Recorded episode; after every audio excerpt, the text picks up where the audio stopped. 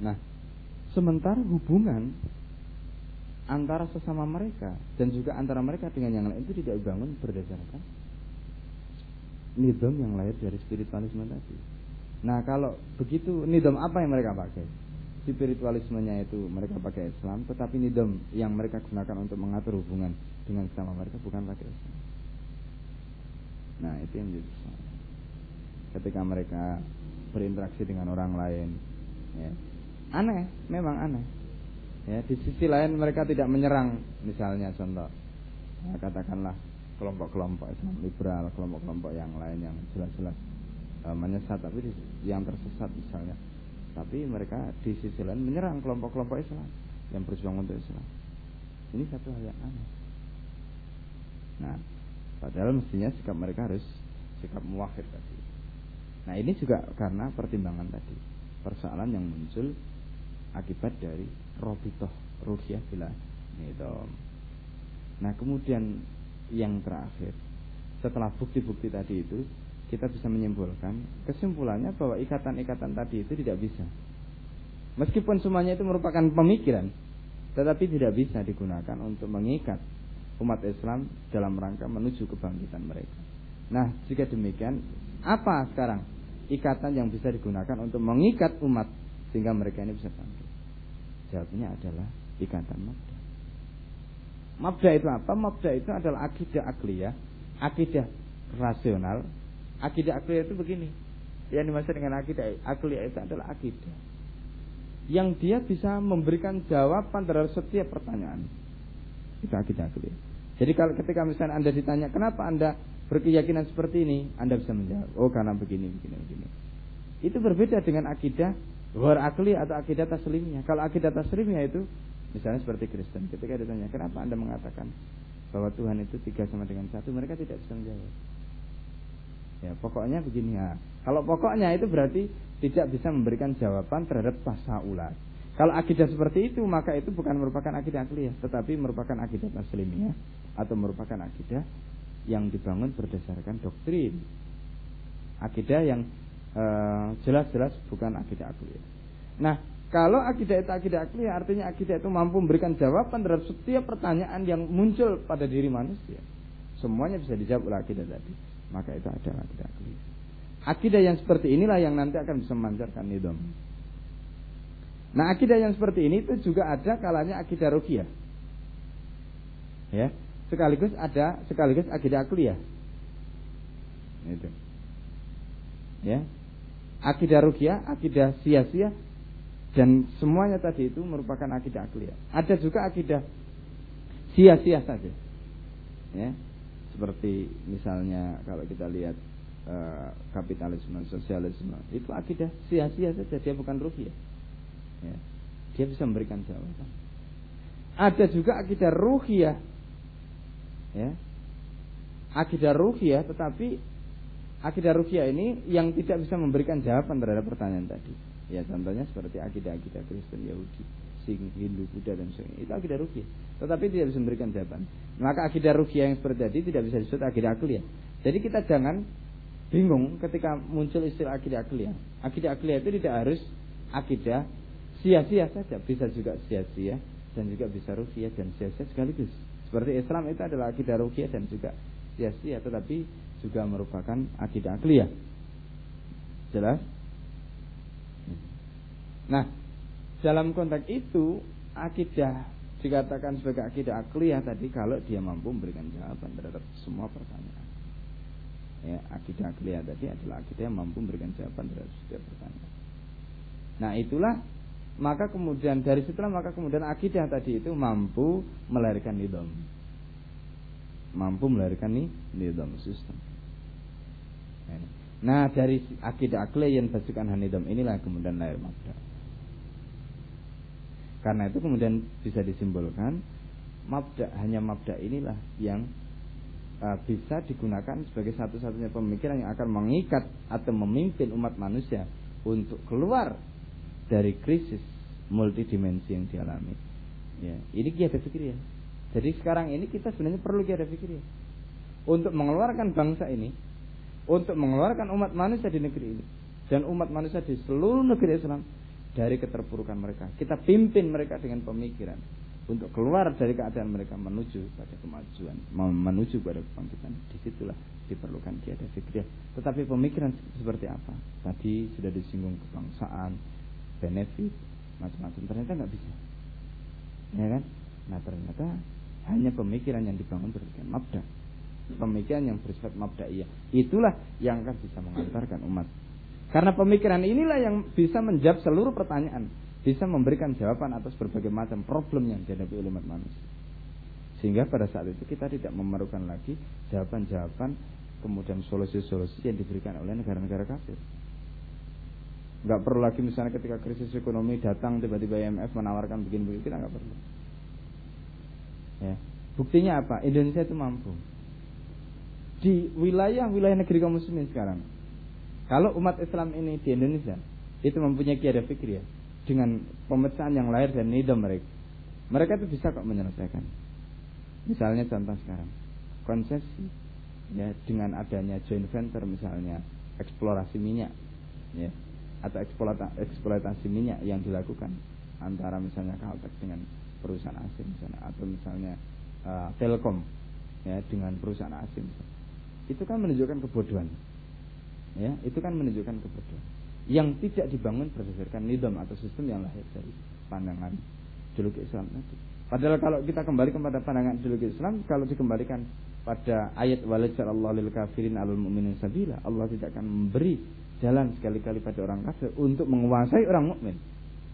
Maka mereka tidak akan memberikan konsesi kepada orang-orang kafir untuk dengan konsesi itu mereka menjadi kaya. Ya. Apa sih yang diberikan pada negeri ini? Hanya 10 persen. Ya, 90 persennya lari ke sana. Nah cuma karena kemudian yang memberikan 10 persen tadi itu adalah orang-orang yang bisa dibeli tadi, orang-orang oportunis tadi itu. Itu masalahnya. Nah, sehingga akhirnya yang dikorbankan adalah rakyat banyak, orang-orang oportunis tadi dapat ya, rezeki yang tidak halal dengan dikasih duit. Ya itu sudah menjadi rahasia umum. Jadi utang IMF, yang menjadi broker itu juga dapat sekian persen. Itu pasti. Sehingga akhirnya yang menanggung hutang itu rakyat yang untungnya broker negaranya miskin. Ya tak seperti itu. Nah orang-orang seperti ini adalah orang-orang oportunis. Makanya tadi saya bilang orang-orang seperti ini berbahaya. Berbahaya sekali. Dan pemikiran yang dipakai juga pemikiran yang sangat membahayakan. Nah kalau seperti itu yang dipakai untuk memimpin umat tidak akan bisa membawa umat ini pada kemajuan. Kebangkitan nggak akan bisa. Selamanya akan terus seperti itu. Nah jadi kesimpulannya hanya tiada fikriyah Islam lah yaitu tiada fikriyah yang dibangun berdasarkan akidah Islam atau ideologi Islam lah. Satu-satunya yang bisa membawa umat Islam saat ini menuju kebangkitan yang hakiki menuju kemerdekaan yang hakiki nah inilah apa namanya e, gambaran bagaimana kiada fikir Islam Ya.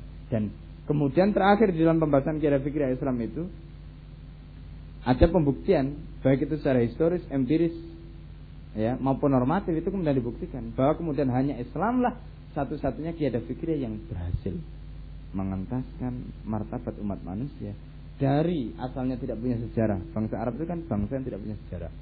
Kemudian akhirnya menjadi bangsa yang punya sejarah, menjadi bangsa yang memimpin dunia, dihormati di mana-mana bang bahasanya menjadi bahasa internasional karena Islam. Padahal sebelumnya nggak pernah ada yang menggunakan bahasa Arab sebagai bahasa uh, internasional sebagai bahasa mereka.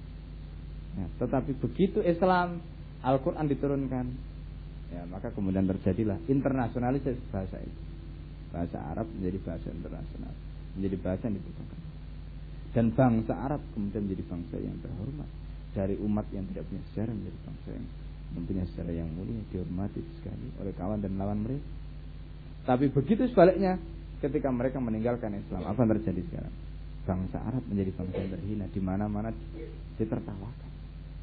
Jadi kalau ada apa namanya Islamic revival itu konotasinya yang bangkit itu bukan pemikirannya tetapi kemaluannya Nah, jadi kalau ada Islamic revival itu kalau misalnya atau Islamic revival itu kan identik dengan Arabic revival ya, ya kebangkitan Arab.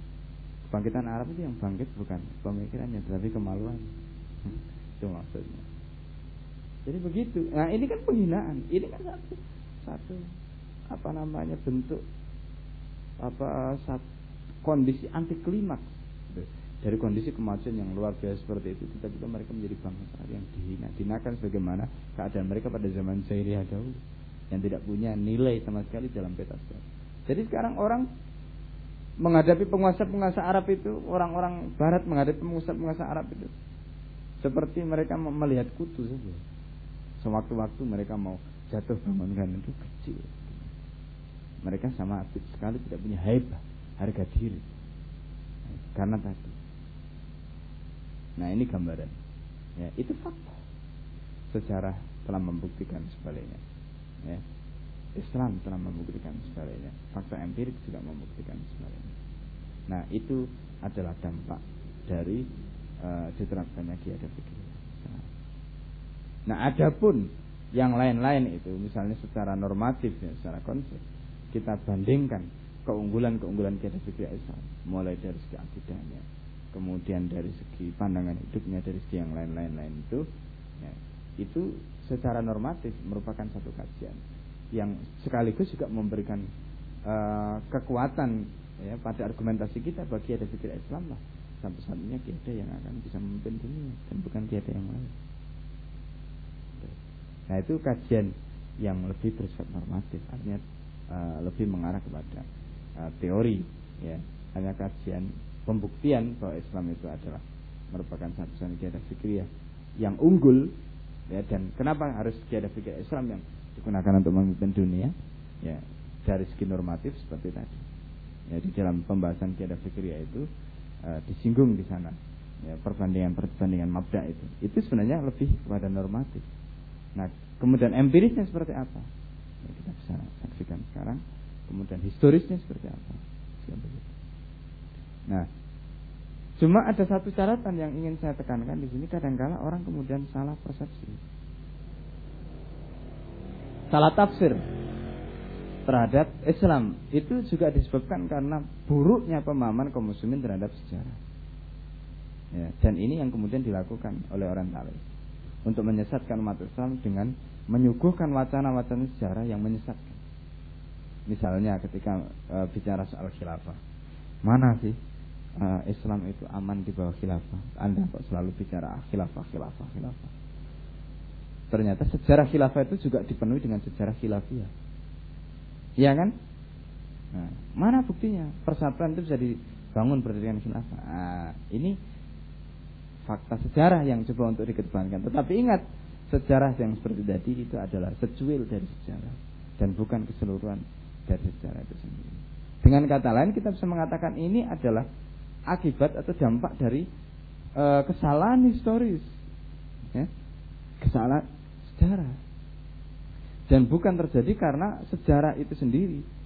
Dalam arti e, memang terjadi kesalahan orang-orang atau human error yang melakukan kesalahan dan kemudian kesalahan itu terjadi dalam sejarah.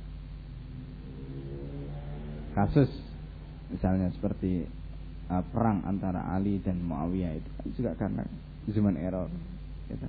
karena kesalahan kesalahan uh, pelaku-pelaku sejarah Muawiyah yang cenderung ambisius. Karena jelas dia salah. Ya. Kemudian akhirnya begitu sudah diberi hati oleh Sayyidina Hasan dengan adanya amal jamaah tahun rekonsiliasi bayat diberikan pada dia. Eh ternyata ketika dia mau meninggal masih kurang lagi. Bayat diberikan pada anaknya. Tidak hanya itu dia paksa sahabat dengan uang dan pedang untuk membayar pada anaknya. Dan ini yang kemudian menjadikan kesalahan-kesalahan sejarah berikutnya. Tidak hanya itu, kecaman kepada keluarga Ali dan begitu seterusnya diberikan, disampaikan di khutbah-khutbah Jumat. Sampai kemudian Asma bin Abi Bakar itu protes. Ini juga terjadi karena kesalahan pelaku sejarah. Dan kalau kemudian kesalahan itu digeneralisir sebagai sebagai kesalahan sistem kan salah loh. Kemudian dikatakan nah, buktinya Islam juga mengenal monarki Lihat Muawiyah menerapkan monarki. Bahkan dikatakan Muawiyah sebagai bapak monarki Islam. Ini padahal yang terjadi adalah kesalahan. Kesalahan pelaku sejarah. Dan Muawiyah itu bukan sumber hadis, bukan sumber hukum. Sehingga apa yang dilakukan oleh Muawiyah itu tidak selalu benar. Iya kan? Sama dengan Aisyah. Tidak bisa Nabi maka dia lebih benar daripada Sayyidina Ali belum tentu.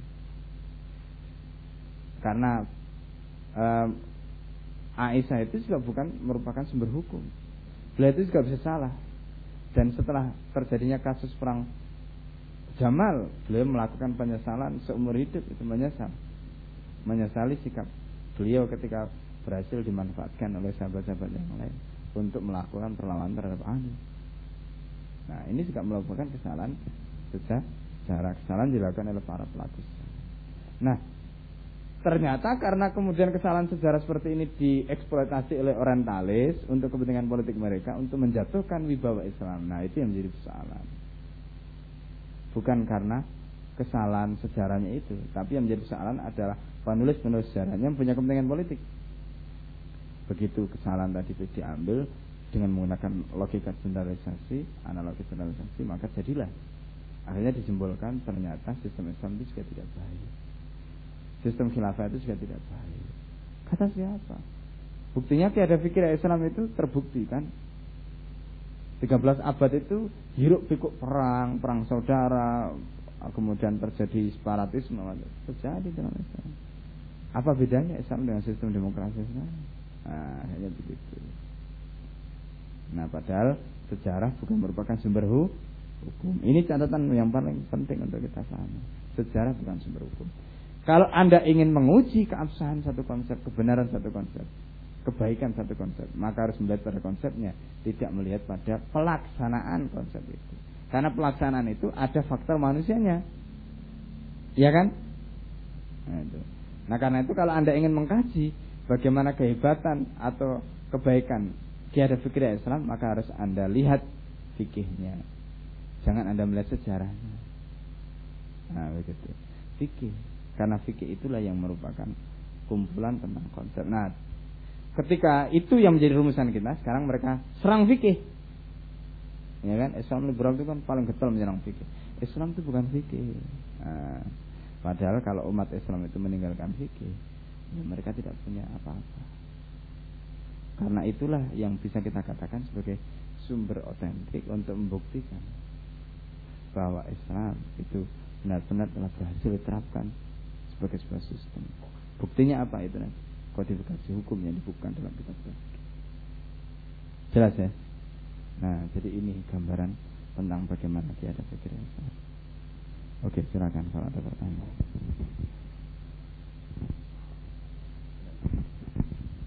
Ya, silakan yang lain kalau ada pertanyaan. Silakan.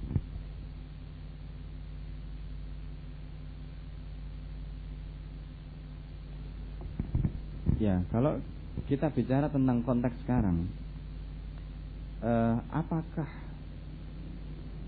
kondisi yang terjadi saat ini itu tidak bisa kita kembalikan kepada kondisi orang, bukan melihat sistem. Artinya mungkin orang berpendapat seperti tadi, oh kalau kita bicara soal sistem, sistemnya sudah bagus, cuma pelakunya aja yang brengsek. Apakah bisa seperti itu?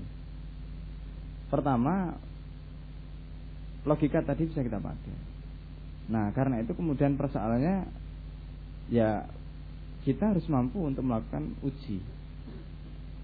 Ya.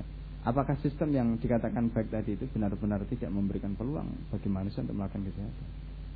Kalau memang iya, berarti memang sistemnya baik. Tapi kalau tidak, ya berarti sistemnya memang yang melahirkan orang-orang seperti itu.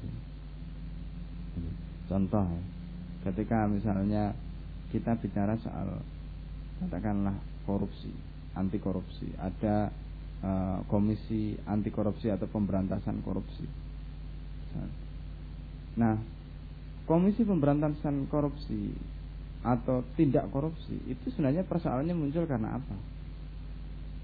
Ya, di dalam sering kali kesempatan ya, di RCT itu kan ada yang menarik orang melakukan kejahatan itu bukan semata-mata karena uh, apa istilahnya itu bukan bukan karena kesempatan ya kesempatan karena kesempatan ya. jadi bukan karena keinginan itu istilahnya jadi orang melakukan kejahatan itu kan karena keinginan semata-mata tapi kan ada peluang dan kesempatan iya kan nah Itu itu kata-kata yang pas barangkali.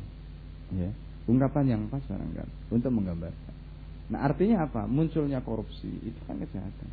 Nah, korupsi itu bukan karena mentalitas orangnya itu korup. Kalau kita lihat dari segi muslim, banyakkan muslim, ya, haji dan sebagainya. Apalagi kemudian ada manajemen kolbu. Ya, mereka kantor-kantor itu menggalakkan manajemen kolbu. Toh selesai dari manajemen kolbu tetap yang korupsi korupsi. Jadi persoalannya bukan soal mentalitas, tapi peluang, kesempatan. Nah peluang itu bisa banyak faktornya. Misalnya begini, ya, contoh. Kondisi itu juga bisa menjadi pemicu, bisa menjadi peluang, bisa menjadi faktor yang memicu orang untuk melakukan itu. Coba Anda bayangkan, bagaimana di dalam satu masyarakat ketika orang itu dianggap terhormat. Pada saat dia kaya dan dianggap tidak terhormat ketika dia miskin. Maka setiap orang itu akan apalagi kemudian dia punya jabatan. Dia berpikir bagaimana dengan jabatan itu dia menjadi terhormat kan? Nah, apalagi kemudian masyarakat memandang masa pejabat nggak punya mobil masa ah, itu kesempatan, itu peluang, itu pemicu yang membuat dia yang asalnya tidak punya mental jadi koruptor menjadi begitu. Padahal gajinya nggak mungkin, ya kan? Gajinya tidak mungkin. Jadi siapa yang disalahkan? Nah, karena itu ini kalau kita bicara soal sistem itu kita tidak bisa bicara pada sisi kerangka aturan main saja, tetapi juga bicara dari segi akidah yang melahirkan itu. Hmm. Karena sistem tidak bisa dipisahkan dari akidahnya. Coba kita bandingkan dengan ajaran Islam. Ketika Islam mengatakan begini, as-sa'i as-sa'i ala rimali ya kal mujahidi fisabilillah. Itu memberikan kedudukan yang begitu terhormat kepada orang yang berjalan kaki. Wah hatta orang yang berjalan kaki tidak pakai sandal, tidak pakai alas kaki. Itu kata Rasulullah kal mujahid fisabilillah. Rasulullah memberikan penghormatan. Jadi orang yang berjalan kaki, ketika dia melihat orang yang naik kendaraan, itu dia tidak merasa terhina. Itu ajaran Islam. Akidah mana, konsep mana yang bisa memberikan ajaran seperti itu? Enggak ada. Tak? Tapi Islam memberikan begitu. Karena itu di dalam Islam orang miskin masih bisa membusungkan dada. Kalau sistemnya Islam. Kalau akidahnya Islam. Karena dia merasa terhormat. Ya. Dia tidak merasa terhina. Tetapi hidup dalam sistem seperti sekarang dengan akidah yang seperti sekarang, ideologi yang seperti itu, ya, maka mereka akan merasa ya orang yang merasa terhormat adalah orang yang merasa sukses secara materi. Ya, sebaliknya yang merasa terhina adalah orang yang tadi itu. Akhirnya kemudian orang melakukan kejahatan ya karena tadi peluang-peluang yang diciptakan oleh keadaan, kesempatan yang diciptakan oleh keadaan. Keadaan-keadaan itulah yang mendorong dia untuk melakukan kejahatan itu. Jadi semata-mata bukan karena mental, ya tapi juga perubahan di tengah masyarakat yang bisa mengontrol perasaan orang membangun eh, apa namanya kepribadian orang tadi makanya kalau kaidah ada kaidah di dalam mafahim itu. Ida soluhal mustama soluhal fardu. Itu tepat sekali. Kalau masyarakatnya baik itu individunya jadi baik jadi ketika ada orang yang di dalam hadis Rasulullah itu diceritakan dia sudah membunuh orang sebanyak 99 ingin bertobat. Maka akhirnya dikatakan tidak bisa bertobat. Akhirnya dia bunuh orang yang mengatakan tadi. Sampai akhirnya kemudian datang pada ulama. Ya, setelah membunuh seratus kali katakan bisa bertobat. Dengan catatan Anda harus meninggalkan masyarakat Anda dan mencari lingkungan baru karena kejahatan Anda itu Anda lakukan di tengah masyarakat yang seperti itu. Artinya apa? Kejahatan itu terjadi karena masyarakat. Jadi karena itu kalau kita lihat munculnya premanisme dan itu juga karena keadaan karena lingkungan karena kondisi kesempatan pelacur-pelacur itu kebanyakan yang ditangkap razia itu kan juga begitu mereka nggak punya keahlian lain kok mereka nggak punya keahlian lain. Mereka tidak punya skill. Mereka tidak punya nah itu kan tanggung jawab siapa? Ya kan? Nah sekali lagi kan persoalannya kesempatan peluang. Di sisi lain mereka itu berpikirnya ingin cepat kaya cepat ya kan? Coba kita lihat kasus TKW kemarin yang masuk di sel itu aja yang di sel itu kan sampai gila itu. Dia pokoknya pokoknya saya ingin berangkat saya ingin berangkat. Ya, itu. padahal kondisinya gitu. kenapa? Karena logika masyarakat begini. Itu juga jangan disalahkan mereka. Mereka bisa stres seperti itu jangan salahkan mereka. Masyarakat juga bersama karena masyarakat itu sudah mengopinikan kalau orang itu kerja di luar negeri mesti duitnya banyak. Dan dia sukses. Baru dia dikatakan apa namanya katakanlah dia dikatakan sukses itu ukurannya kalau dia membawa uang banyak bisa membangun rumah ini itu. Sebelum itu belum dikatakan sukses. Dan kalau begitu dia merasa malu. Siapa yang bersalah? Masyarakat juga bersalah. Karena masyarakat telah memberikan penilaian sukses dan tidak sukses ukurannya seperti itu. Masyarakat juga membangun opini-opini begitu. Ya kan? Itu. Nah ini yang menjadi persoalan. Selama semuanya itu tidak berubah, maka selama itulah keadaan atau sistem tadi itu tidak akan pernah berubah. Jelas ya? Jadi persoalannya ukurannya itu adalah ukuran memang harus dikembalikan kepada sistem tadi itu sendiri dan kemudian apakah dia tidak memberi peluang orang lain untuk melakukan kesalahan kalau ternyata seperti itu keadaannya. Ya karena sekali lagi sistem itu juga dibangun berdasarkan akidah tertentu. Ya tentu dia tidak bisa dilepaskan dari akidahnya. Ya. nah, jadi begitu. Ada lagi?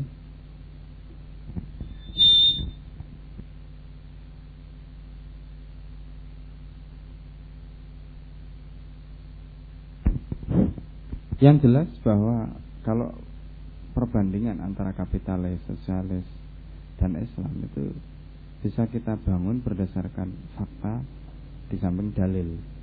Ya. Pertama kalau kita kaji dari segi fakta-fakta masing-masing, eh, kita lihat pertama dari segi akidah itu perbandingan makna. Ya. Akidah Islam, Islam ideologi Islam dibangun berdasarkan akidah Islam. Kapitalis dibangun berdasarkan sekularisme. Sosialis itu dibangun berdasarkan materialisme. Itu sudah jelas berbeda. Jadi kalau ada orang yang menyamakan bahwa Islam sama dengan kapitalis atau sama dengan sosialis ya tunjukkan berbeda mana yang sama. Akidah Islam tidak sama dengan akidah sosialis. Akidah Islam jelas berbeda dengan akidah sekularisme. Bagaimana dikatakan sama? Jelas beda. Itu fakta. Ya. Nggak mungkin materialisme dikatakan sama dengan Islam. Wong materialisme itu menolak Tuhan kok. Ya. Bagaimana mungkin dikatakan sama dengan Islam? Jelas tidak mungkin, tak? Sama dengan sekularisme yang tidak mau mengakui agama dalam konteks kehidupan untuk mengatur kehidupan. Bagaimana mungkin dikatakan sama dengan Islam? Islam jelas mengatur agama, apa mengatur kehidupan. Islam itu agama yang juga mengatur kehidupan. Tidak ada sekularisme, tidak ada apa split, pemisahan antara kehidupan dan uh, agama. Jadi tidak ada fasulidin anil kita. Bagaimana mungkin dikatakan sama antara Islam dengan sekularisme? Jelas berbeda. Itu, itu fakta. Kalau kita bicara soal sistem juga jelas berbeda. Sosialisme itu, kalau kita kaji dari segi sistemnya, ya. Pertama dari segi akidahnya jelas. Sistemnya, uh, sistem sosialis itu adalah sistem yang dibangun berdasarkan akidah materialisme. Ya. Nah, Sosialisme itu sebenarnya lahir lebih karena respon terhadap kapitalisme. Ya karena itu kebanyakan sistem dalam kaitannya dengan sosialisme itu lebih banyak mengarah kepada ekonomi. Ya, demikian juga kapitalis, lebih banyak ke ekonomi. Jadi kalau kapitalisme itu kenapa disebut dengan Somalia itu karena memang dominasi sistem itu e, didominasi oleh e, dominasi Rasul Mal ya artinya lebih banyak mengarah ke sana. Meskipun kemudian kapitalisme itu e, tidak identik dengan ekonomi saja tetapi karena sejarahnya itu tidak lepas dari kasus ekonomi maka kemudian yang lebih dominan pembahasan-pembahasannya adalah itu. Nah apakah sama antara sistem Islam kapitalis dan sosialis sudah berbeda? Jadi kalau misalnya orang menganggap Islam itu sama dengan sosialis karena melihat Loh, bukankah sosialis itu juga mengajarkan pemerataan, keadilan? Ya kan? Kapitalis jelas penindasan dan sebagainya. Apakah sama? Ya, jelas berbeda. adil itu menurut Islam itu berbeda dengan menurut yang lain. Ya. Jadi kalau kalau adil di dalam Islam itu adalah didudulum. Ya. Artinya adil dalam Islam itu adalah anti kedoliman, lawan kedoliman. Nah, dolim dalam pandangan Islam itu adalah apa yang bertentangan dengan Islam. Dolim. Dengan kata lain, adil dalam pandangan Islam itu adalah apa yang ditetapkan oleh Islam. Dan dikatakan dolim itu berarti apa yang bertentangan dengan Islam itu dolim. Kalau begitu persoalannya, maka ketika misalnya contoh sosialis itu membangun konsep ekonominya dengan equality persamaan, maka itu tidak bisa kita katakan bahwa sosialis itu berarti telah e, mempunyai konsep yang sama dengan Islam, sama-sama memperhatikan tauzik distribusi. Tidak. Islam itu membangun konsep distribusi keadilan itu tidak dengan cara melakukan e, pemerataan dengan kamnia paksa. E, dengan maaf kamnia itu dengan kuantitas. Ya meskipun kemudian nanti ada implikasinya dipaksa. Misalnya begini. Jadi kalau dalam sosialis itu orang itu mendapatkan harta kekayaan ya e, milik umum itu dengan ukuran kuantitas jumlah sehingga kalau ada orang yang melebihi kuota jadi ada kuota itu berkaitan dengan pemilikan ada kuota. Nah kalau ada orang-orang yang mempunyai uh, kekayaan melebihi kuota, maka diambil dengan paksa oleh negara. Itu sosialis. Itulah adil menurut sosialis. Kalau kapitalis tidak, kapitalis itu siapa yang kuat, siapa yang mampu, dia berhak untuk mendapatkan sebanyak-banyaknya, tidak ada kuota. Itu adil menurut kapitalis, tetapi tidak menurut Islam. Islam itu tidak begitu. Islam itu memberikan peluang kepada orang untuk bekerja, tetapi ada kefiahnya. Tidak menghalalkan segala cara. Kalau kapitalis kan tidak ada kefiahnya. Ya, sehingga akhirnya segala cara boleh dilakukan. Gitu. Islam ada kefiah. Orang boleh mendapatkan kekayaan sebanyak-banyak asalkan dengan cara yang halal. Itu kefiah. Jadi orang itu bisa mendapatkan pemerataan dengan bukan kuota tetapi berdasarkan kualifikasi ketentuan hukum. Nah ini beda. Nah, terus mana yang sama antara Islam dengan sosialis? Enggak ada. Ya, kalau sama-sama bahwa Islam itu adil, sosialis adil, tapi jelas berbeda. Kalau yang mengatakan sama itu berarti dia melakukan apa yang disebut dengan analogi generalisasi. Ya syumuli dan itu tidak benar. Karena kenyataannya berbeda. Jelas. Ya belum lagi rincian-rincian yang lain. Ya rincian-rincian yang lain itu nanti jelas berbeda. Contoh lagi, ya misalnya dalam kaitannya dengan negara. Jadi di dalam sistem sosialis itu negara itu cenderung diktator. Ya, bagaimana tidak diktator? Kalau tidak diktator, katakanlah dia menerapkan demokrasi, dia nggak akan bisa bertahan. Karena sistem dia mengharuskan untuk begitu. Cina sekarang, ya itu nggak bisa. Dia suruh demokratik, demokratis nggak bisa. Kalau mau demokrasi akan hancur seperti Rusia ya Gorbachev yang menghancurkan Rusia menghancurkan Uni Soviet ya karena demokrasi yang diusung karena memang jelas sosialis itu sebenarnya anti demokrasi kekuasaannya adalah kekuasaan yang dibangun berdasarkan tangan besi. Ya, ya istilahnya the iron oligarki. Jadi hukum tangan besi. Islam penguasanya negaranya tidak seperti itu posisinya. Tetapi posisinya adalah posisi riayah. Riayah bukan otoriter, riayah bukan diktator. Tetapi mengatur ya. Apa yang misalnya menyimpang diatur, apa yang misalnya belum berjalan secara normal ya dia bantu. Itu Islam. Nah, jadi begitu gambarannya. Itu fungsi riayah ya dan bukan fungsi diktator. Negara negara di dalam Islam itu juga tidak seperti negara militer, military state ya atau military leadership tadi tidak. Tetapi negara dalam Islam adalah negara yang e, di mana rakyatnya itu merasa aman, tidak hidup dalam kondisi tertekan, takut dengan penguasanya, enggak ada. Karena penguasa bukan representasi dari seorang diktator, otoritarianisme tidak. Ya, penguasa itu bisa apa namanya datang dan pergi, dia bisa dikritik, dia tidak maksum dan begitu Itu pandangan Islam. Jadi berbeda sekali. Jelas ya?